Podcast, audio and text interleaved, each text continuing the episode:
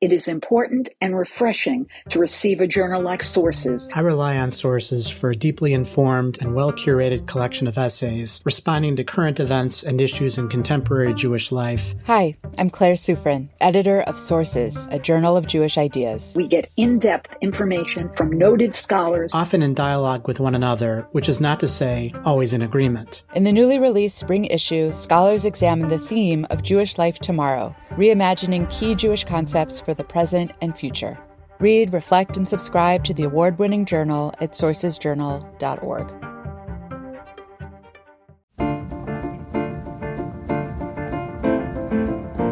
My name is Donniel Hartman, and I'm the president of the Shalom Hartman Institute. Today is Monday, October 25th, 2021, and this is For Heaven's Sake, a podcast from the Hartman Institute's iEngage project. Our theme for today is Defending Israel after the attack on Iran.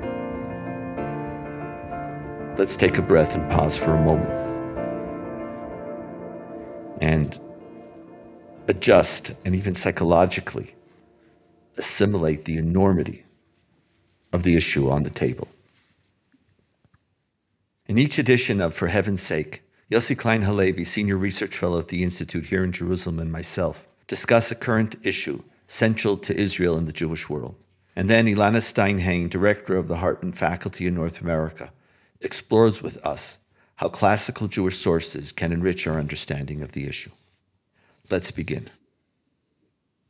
As Iran approaches the nuclear threshold and the negotiations to revive the Iran nuclear deal of 2015 are at a standstill, the language in Israel is changing, and Israeli leaders are increasingly vocal in warning of an approaching Israeli military strike. We've been talking about this for 15 years, but I'm telling you, my friends, something now is different. Something is happening. Just the other day, Finance Minister Avigdor Lieberman said that the issue is no longer if, but when Israel will attack, and that the when will be sooner than later. The IDF has requested a special allocation and received $1.5 billion to support a strike against Iran, and there are constant reports of training exercises being conducted by the Air Force. This military operation will undoubtedly be the most complex in Israel's history, with unprecedented military and political consequences. Let's talk about them for a moment. On an operational level, we don't know if the attack will be successful and what will be the collateral consequences of the attack within Iran on Iranian civilians. Beyond the operation itself, in the coming months, Israel may well find itself fighting a multi front war against Iran, Syria, Hezbollah, and Hamas. And the unthinkable reality in which our towns and cities will be bombarded with tens of thousands of missiles and rockets. The threats from Iran have been explicit. This military escalation may force also other countries, principally America, into a war which it did not want to wage. On the political front, the attack may lead to a new realignment within Middle Eastern countries, with Israel joining the Sunni majority. It may also unite Sunni and Shiites against Israel. The Arab street may also explode into a popular uprising against governments who dare to support the attack. All these questions and issues are critical and outline a dramatic shift in the world as we know it. But that's not what we want to talk about today. We want to put it on the table, and it is a context, but that's not the central focus of our discussion. We want to talk about the consequences of the attack on the way Israel's viewed, and most principally on our relationship with Jews and liberal supporters in the West. While the Israeli army is engaged in preparations, we also need to begin to prepare the grounds for talking. And I believe, if necessary, how do we defend Israel from major and potentially devastating criticisms and calls for sanctions? The latest operation in Gaza has taught us that in many circles, Israel's resorting to military force is deemed to be deeply problematic. With Israel carrying the reputation as a country which uses its military power as a first resort, choosing military solutions over political ones. Israel's rejection of the previous nuclear deal with Iran will be used as precisely a case in point. An attack on Iran will make the prior discourse around Gaza pale in comparison. Is a preemptive attack against Iranian nuclear facilities beyond Israel's legitimate realm of options and use of its power? How do we think about and then frame and talk about such an attack? What are the ethical arguments for the strike, for and against it? Is a preemptive attack against a potential nuclear Iran an act of self defense? What are the limits of power, and when is it essential for a country to use its power? But before we begin, I want to again state that it's important for all of us to put on the table and to recognize that we're talking about a subject that may involve a dramatic shift in our world, at least Israel's world as we know it. I hope I'm wasting all of your time and that it will turn out that we have been unnecessarily concerned. But we may not be wasting your time. And because of our concern, we feel responsible to talk about it. This podcast is about talking about the unthinkable, which unfortunately may become a reality in the near future. I recognize that since it is before the event, we can talk about it calmly, but I'm aware of the fact that this calmness is disconcerting. As an Israeli, I've been trained to function in the midst of life and death events. But at the same time, we know that we are all deeply scarred because of this training. Nevertheless, it helps us function and get through the day. Today's podcast is less about clearly articulated positions and more about the beginning of the necessary process of talking and adjusting to what should be unthinkable, but unfortunately, probably is not. Please don't interpret the calmness of our discussion today as callousness about the consequences of an Israeli attack on Israel, Iran, the whole Middle East, and your lives as well. It's simply about trying to imagine functioning in a new, unthinkable reality. Yossi, it's great being with you and nice to see you. This is a very, you know, we're unprecedented is a word we often use, but this is really going to be unprecedented. And at the outset, I spoke about defending Israel after the attack on Iran. And in many ways, I'm assuming that the attack, it's not if, it's just when. So there's a heaviness to this conversation. The attack is coming, I feel it. Let's start with the first and most obvious question, even though it's not up to us. But nevertheless, do you believe it? What's your, where are you? Do you feel Israel should attack despite all the uncertain consequences that I outlined beforehand? You know, Donniel, this has been an obsession of mine for at least 15 years. I, I started writing about this about 15 years ago, advocating the most hard line possible on Iran, which is that under no circumstances can we allow Iran to become a nuclear threshold state. Not just do we need to prevent Iran from actually making a bomb?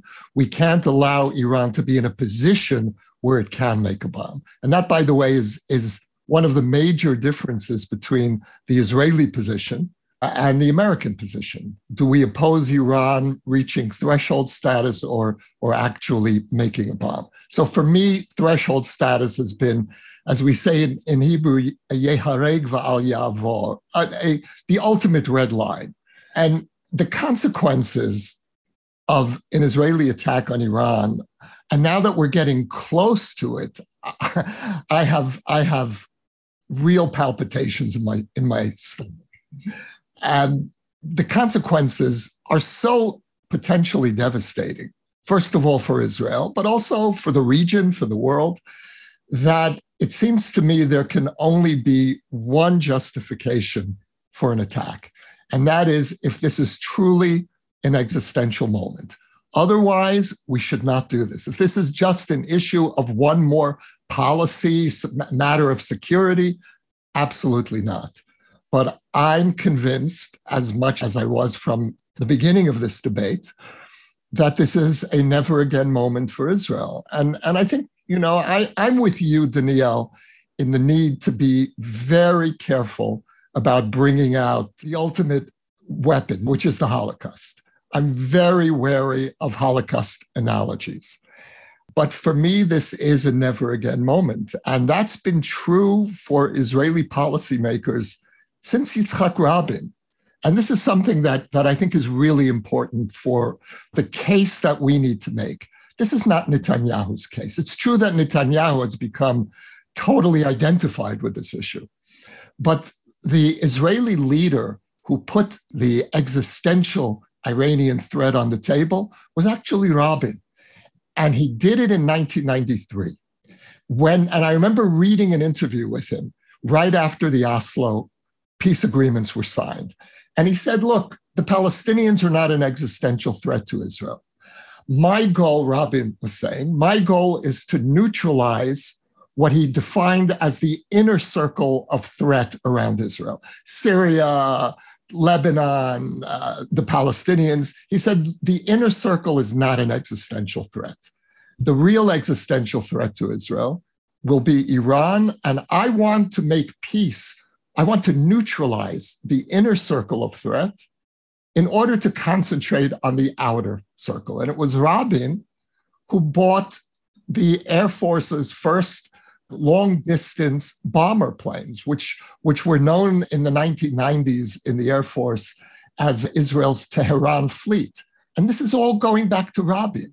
And so there's been a consistency in Israel since the early 90s, defining a nuclear Iran as an existential threat. And this is now the, this is the moment. This is the moment. You know, Yossi, we're very different, not in our values and very often not where we end up, but in the path that we take. I didn't think Iran didn't bother me for a long time. I also supported the, the 215 deal. In general, um, where negotiations are possible, I'll always prefer them, not simply because I trust them more, because I know that once the shooting starts, you don't control anything. The idea that things are going to be this surgical and Entebbe type thing, or the Six Day War. Six Day War, we haven't had another Six Day War. We can't even deal with pishing Hamas in Gaza in a simple, we can't.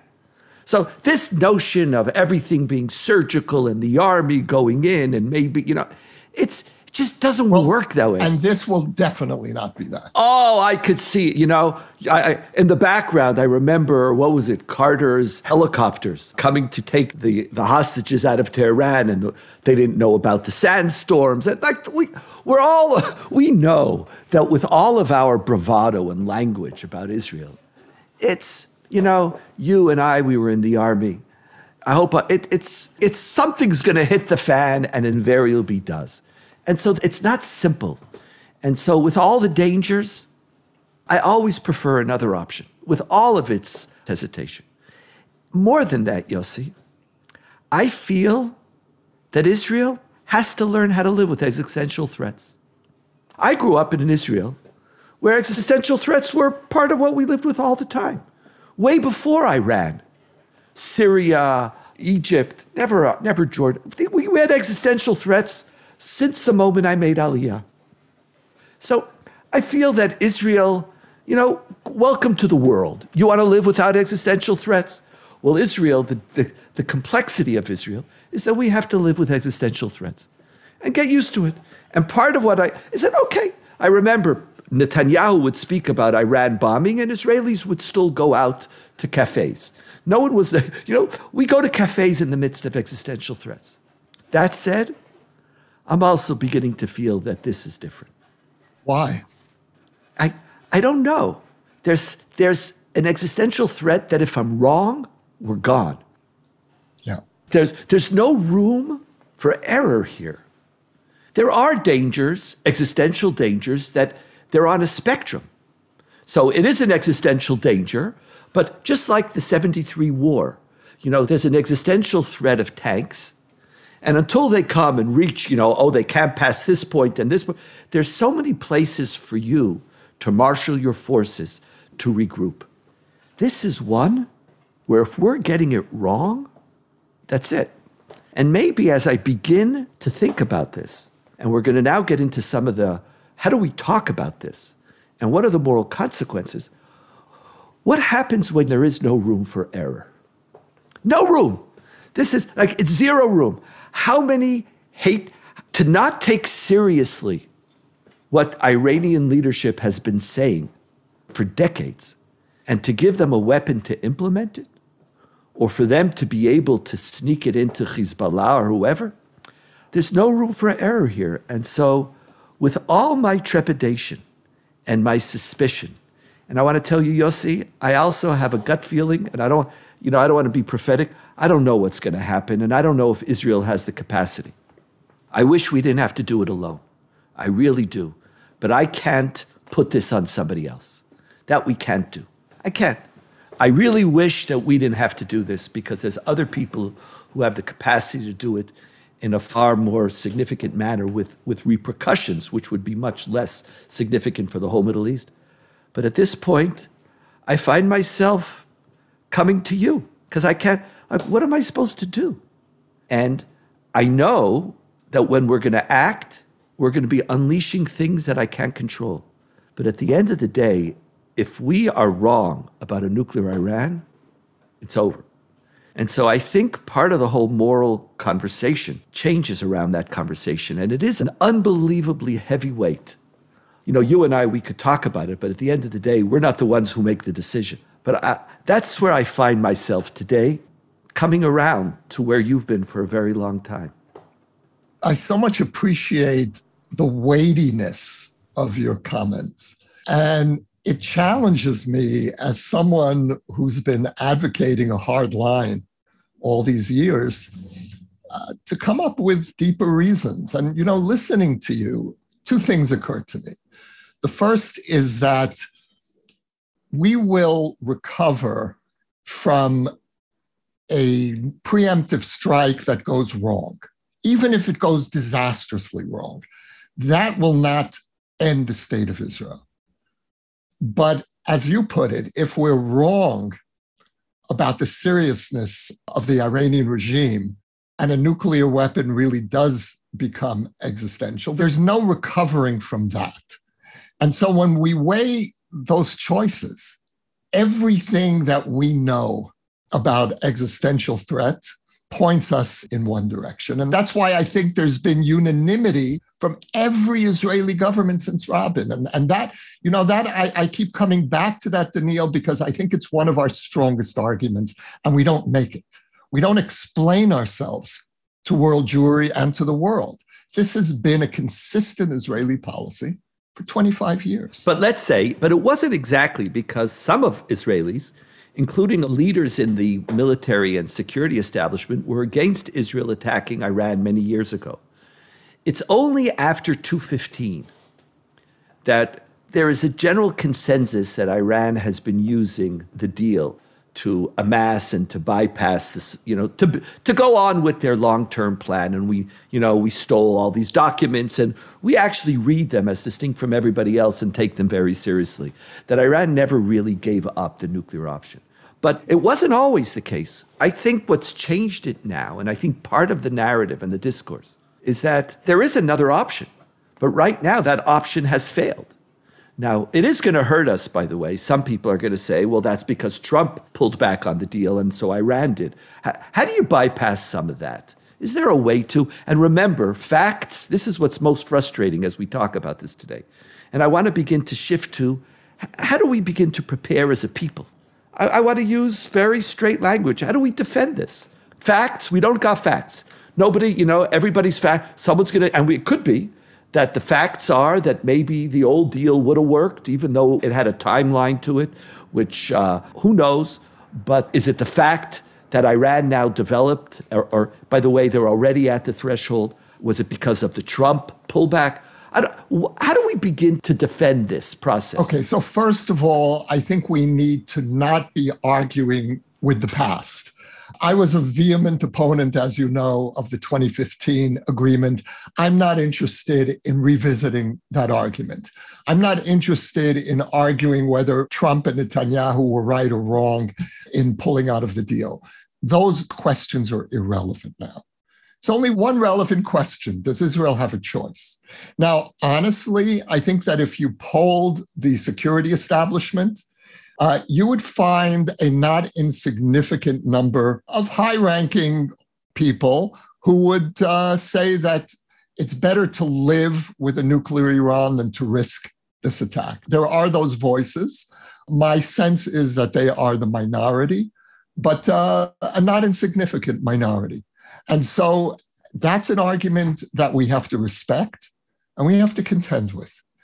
And my response is that, first of all, you know, you talk about living with existential threat as an ongoing reality. The truth is that, yes, when you made Aliyah in the early 70s, we still had one more existential threat that we were facing, which was Yom Kippur, 1973. Uh, and even that is debatable, whether it was really an existential threat or not. But certainly not since then have we lived with existential threat. That's almost 50 years. And frankly, I'm not willing to return to that state of vulnerability, physical and psychological vulnerability. One of the great successes of Israel, and we've talked about this, Donniel, in, in previous podcasts, is that we managed to transform existential threat into, let's call it mere vulnerability. Israel is vulnerable, but we're not victims. We're not potential victims. Uh, it's not the 1930s. I'm not willing to go back there. And one of the reasons why I so much oppose Netanyahu's language on defining the Iranian nuclear threat as a 1930s threat is because it takes away our agency. We are able to preempt that threat, and so it isn't the 1930s. So let's talk about agency for a second. You know, if we were a superpower, it would be easy. And this is part of the complexity of this whole issue. Superpowers, United States, Russia, they regularly use their military power to engage in preemptive strikes. That's what they do. And these preemptive engagements are to protect their interests. Sometimes they couch it in moral terms, uh, weapons of mass destruction here, there, my interests, my critical interests. But they see ordering the world as their business. And as a result, what qualifies as a just war for a superpower is very different than what qualifies as a just war for the rest of us. We're not in world reorganizing business. We're not. And maybe it's just morally duplicitous, could be. Maybe it's also a recognition of the moral limitations of our power, which superpowers have less of the limitations of. So is this really, let, let's, let's delve in. The definition of a just war is a war of self defense. How far can you stretch the language of preemptiveness and still call it a war of self defense? Because this is going to be the front line. Because what are people going to say? They're going to look at us and say, oh, is, there goes Israel again. And let's say, hopefully, this was successful. Let's give the best case scenario. Best case scenario is we wipe out and give Israel, I don't know, three, four years of, of we put their, their weapons back, I don't know, a number of years until they can rebuild again. Because no amount of bombs could remove the knowledge base that a country has. So let's say we, we delay it. While that it's a great success, all the pilots come back, medals, tra la la la. At the same time, Hezbollah and others will start attacking with missiles. It's going to get messy. People are going to, all of the above. But with all of that, let's say that's the best case scenario. The best case scenario is a multi front war as a result of a successful operation. And hopefully, our Sunni allies will come with us. And let's say, but around that, there's going to be real questions. We'll have killed Iranians, there'll be numerous casual death. This is going to be a very difficult place for quite a while. We don't even have a clue. And that's the best case scenario. In order to justify that, you have to have a strong claim of the moral legitimacy of using this power because it is preemptive and the consequences aren't clear. So, how do we go about articulating the legitimacy of this preemptive attack? Donniel, there are two basic strategic arguments against a nuclear Iran, and each of those arguments lead us to a potentially different moral conclusion. The first is that Iran may be serious about using the bomb against us. They really may take their apocalyptic religious scenarios seriously. And that is that's that's the ultimate strategic argument. But there's a second strategic argument which puts us, I'd say, in a more moral gray area. And that is that a nuclear Iran may not be an existential threat in the sense that they will use the bomb, but the very fact that they have the bomb means that we're no longer the regional power anymore. And it means that we, anytime that we face threats from our neighbors, rocket attacks from Hamas or Hezbollah, we're going to have to think 20 times before responding because there is the shadow of a nuclear threat. In other words, a nuclear Iran will strip Israel of its status as the regional power. And that will have very serious consequences on our ability to defend ourselves, but that might not be existential. So, Yossi, could I? I want to disagree with you here for a moment and then give you a chance to come back to have the last word on it. Because here, I think the distinction you're making is actually going to be a foundation for great danger for Israel.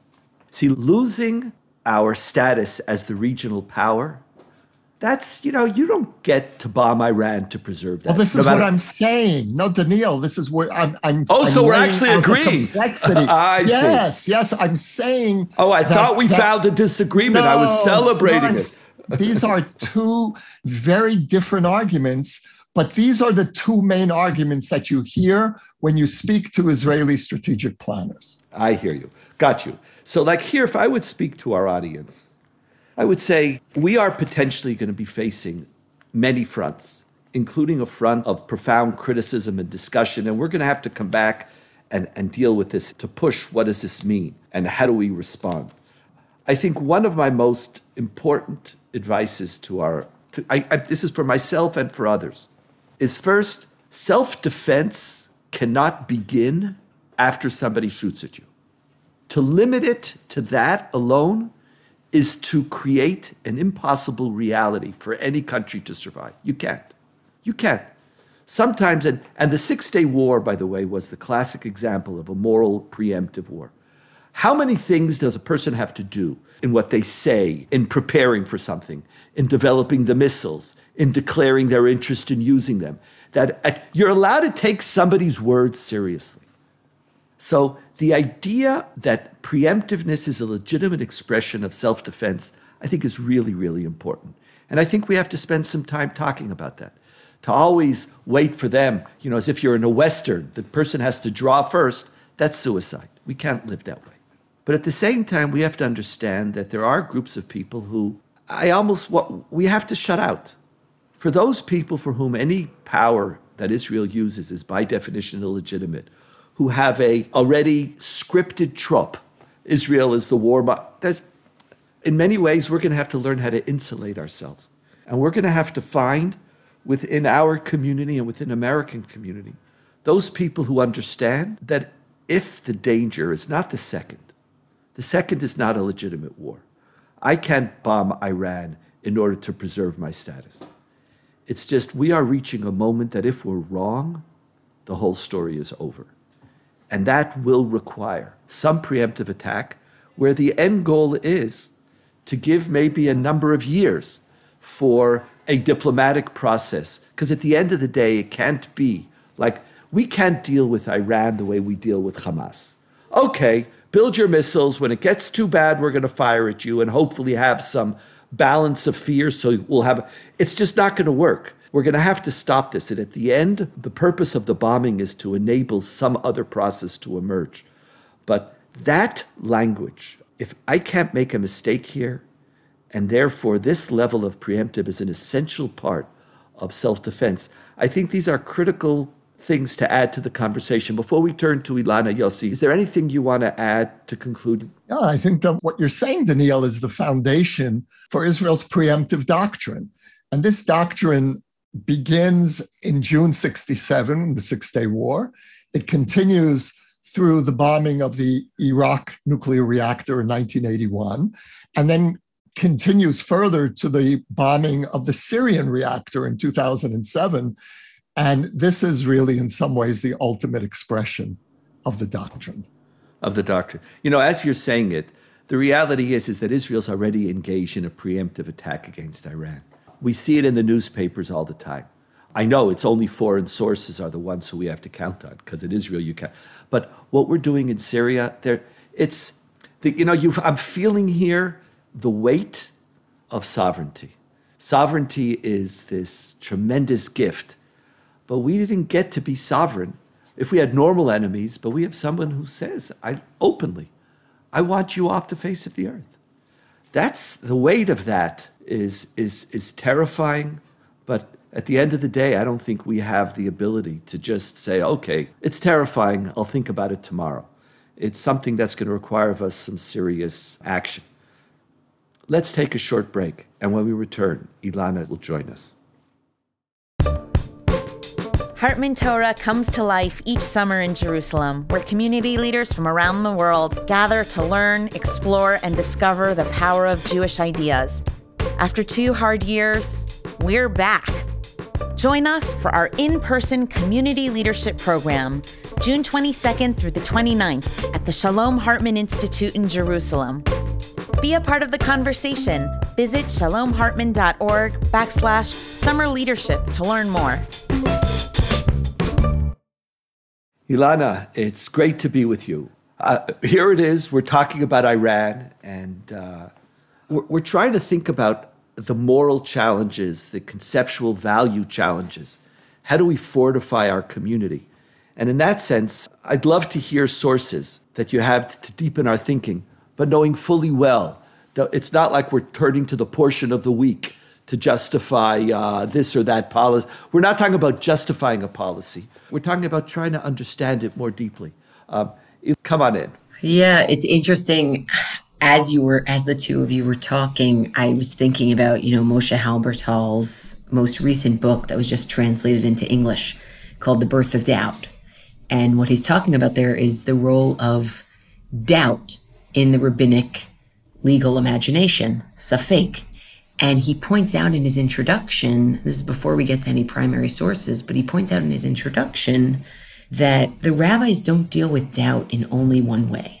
What generally determines what to do when you're uncertain is what's at stake if you're wrong. And I really heard that in the way that you were talking, both in the sense, you know, Yossi and Donniel both saying we'd be taking a gamble by attacking Iran but if we're wrong and we don't attack them and they get to the threshold and this is really existential for us, this is do or die. The sources that I want to bring to bear today are just the question of what it means to go to war, right?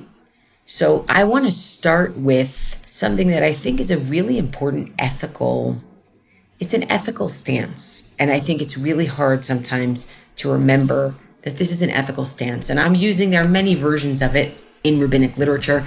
I'm using the one that comes from what's called Midrash Zuta, and it's on Ecclesiastes Kohelet, and it's section seven.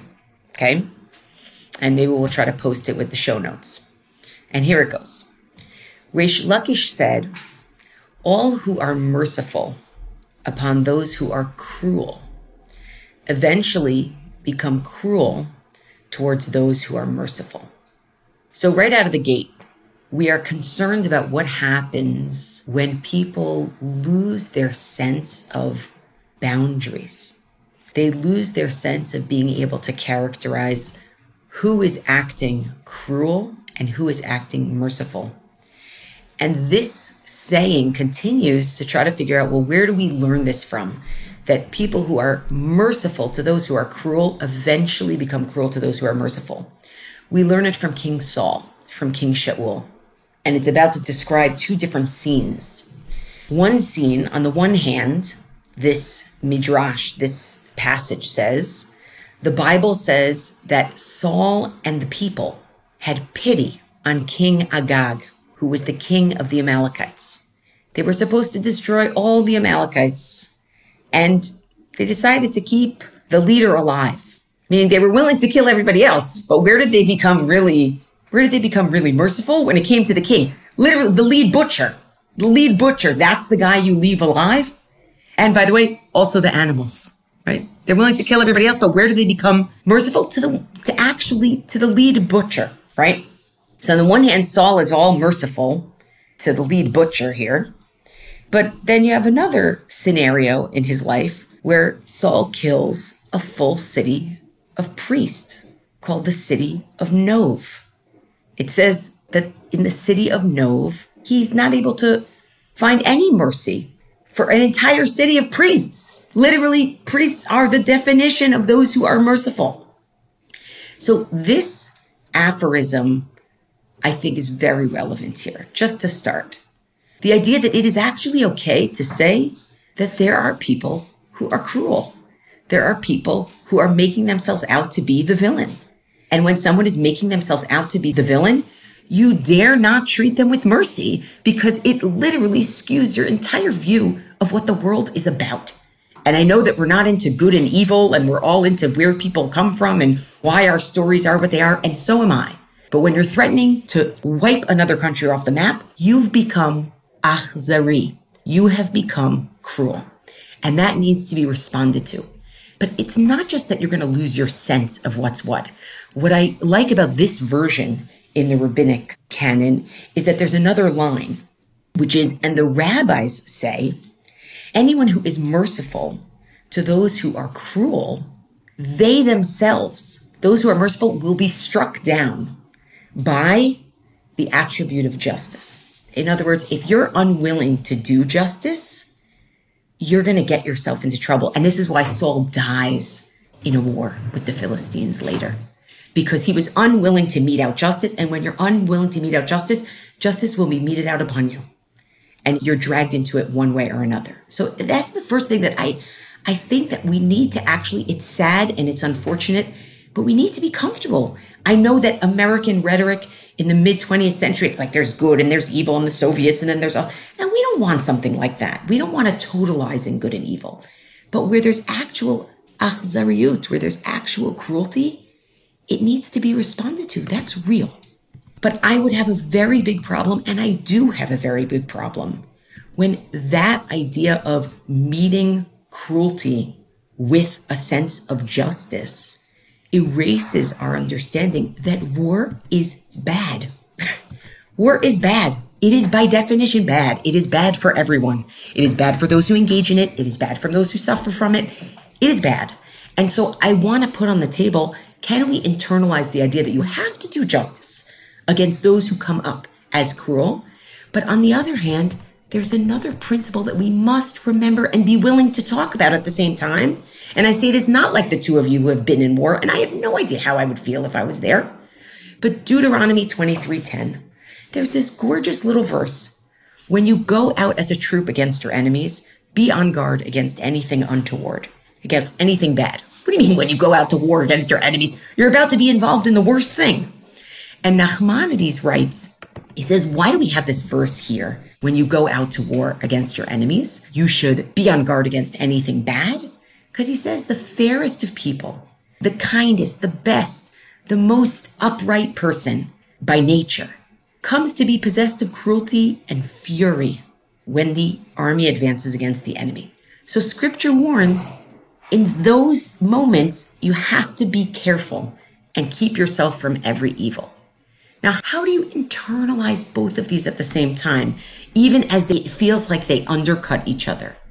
And I to say the only way that you can wage war as a moral actor is not only the justification for the war, but the ability to speak during the war, before the war, after the war, about the very real tolls, the very real cost of war, of what it does to the psyche and what it does to real human beings who die as a result on both sides. So I want to just start with that. And I think that in the American Jewish community, we have a very, very hard time talking about both of these. It's like one or the other. And it's not just the American Jewish, it's America in a liberal fashion. It's one or the other. And I think that's deeply problematic. Ethically, I think it's deeply problematic.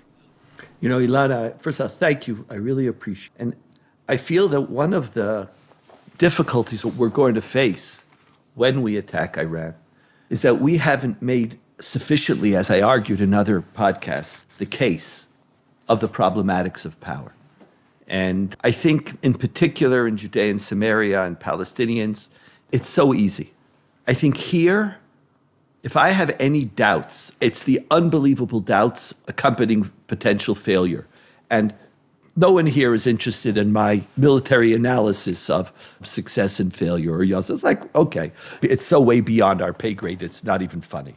But so if I have any doubt, but I don't have a doubt, because in this case, and I think this has to be part of the story, Elana, was there anybody we could have talked to?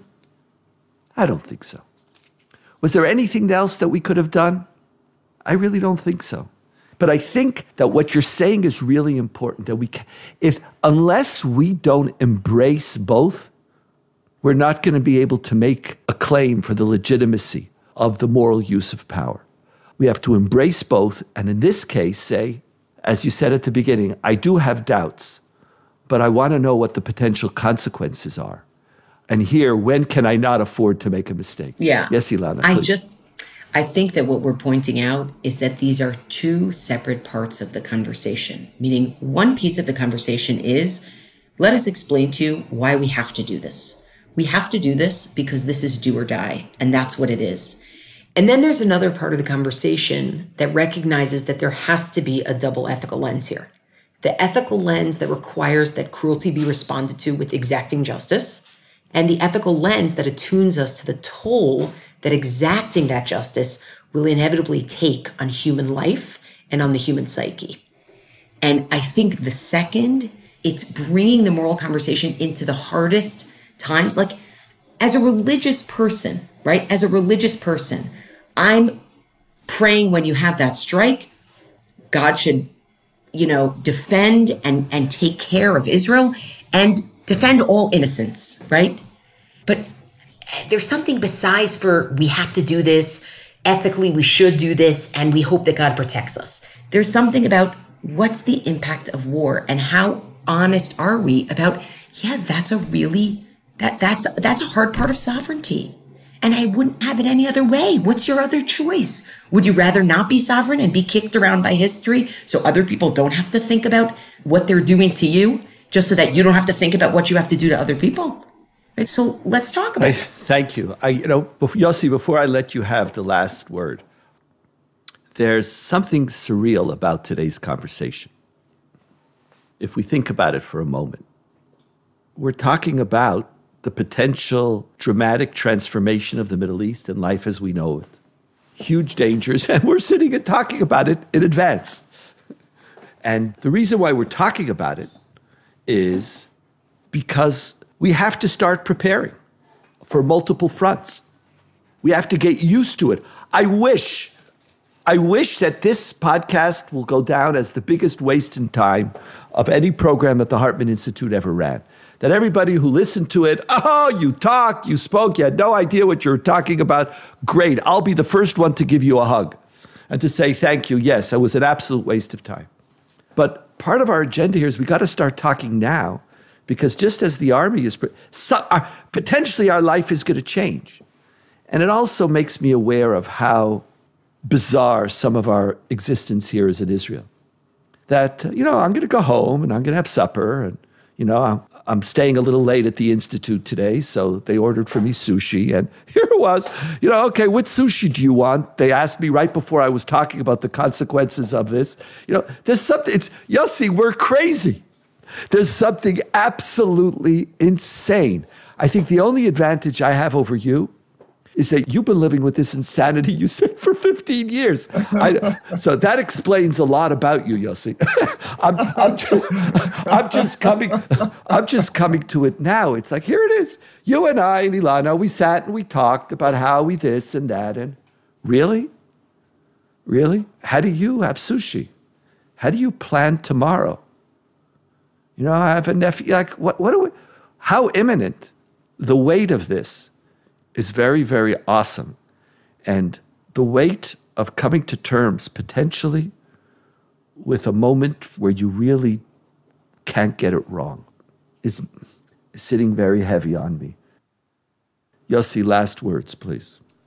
Well, you know, Donniel, you're right. I've been in conversations about Iran for so long now, and yet there was something qualitatively different about today's conversation for me. And as we're approaching the point of no return, I feel this urgent need for a new kind of Jewish conversation, uh, a conversation that's rooted in sobriety and in Jewish values. And I just want to thank the two of you for helping model that conversation. Thank you, Yossi. Thank you, Elana. Uh, I wish I had something else that I could talk about, but at this moment, I love being able to be with you.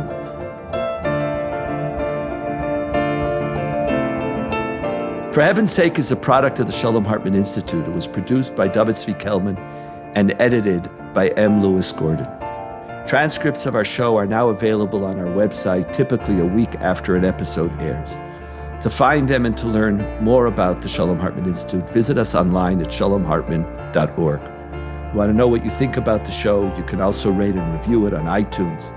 To help more people discover the show, you can also write to us at For Heaven's Sake at shalomhartman.org. And as I said, in the upcoming weeks, we want to have a number of shows in which we respond to your questions. So please email or send an audio recording of your questions to For Heaven's Sake at shalomhartman.org. But also subscribe to our show in the Apple Podcast app, Spotify, SoundCloud, Audible, and everywhere else where podcasts are available. See you in a couple of weeks, and I hope things will be okay. And thank you all for listening.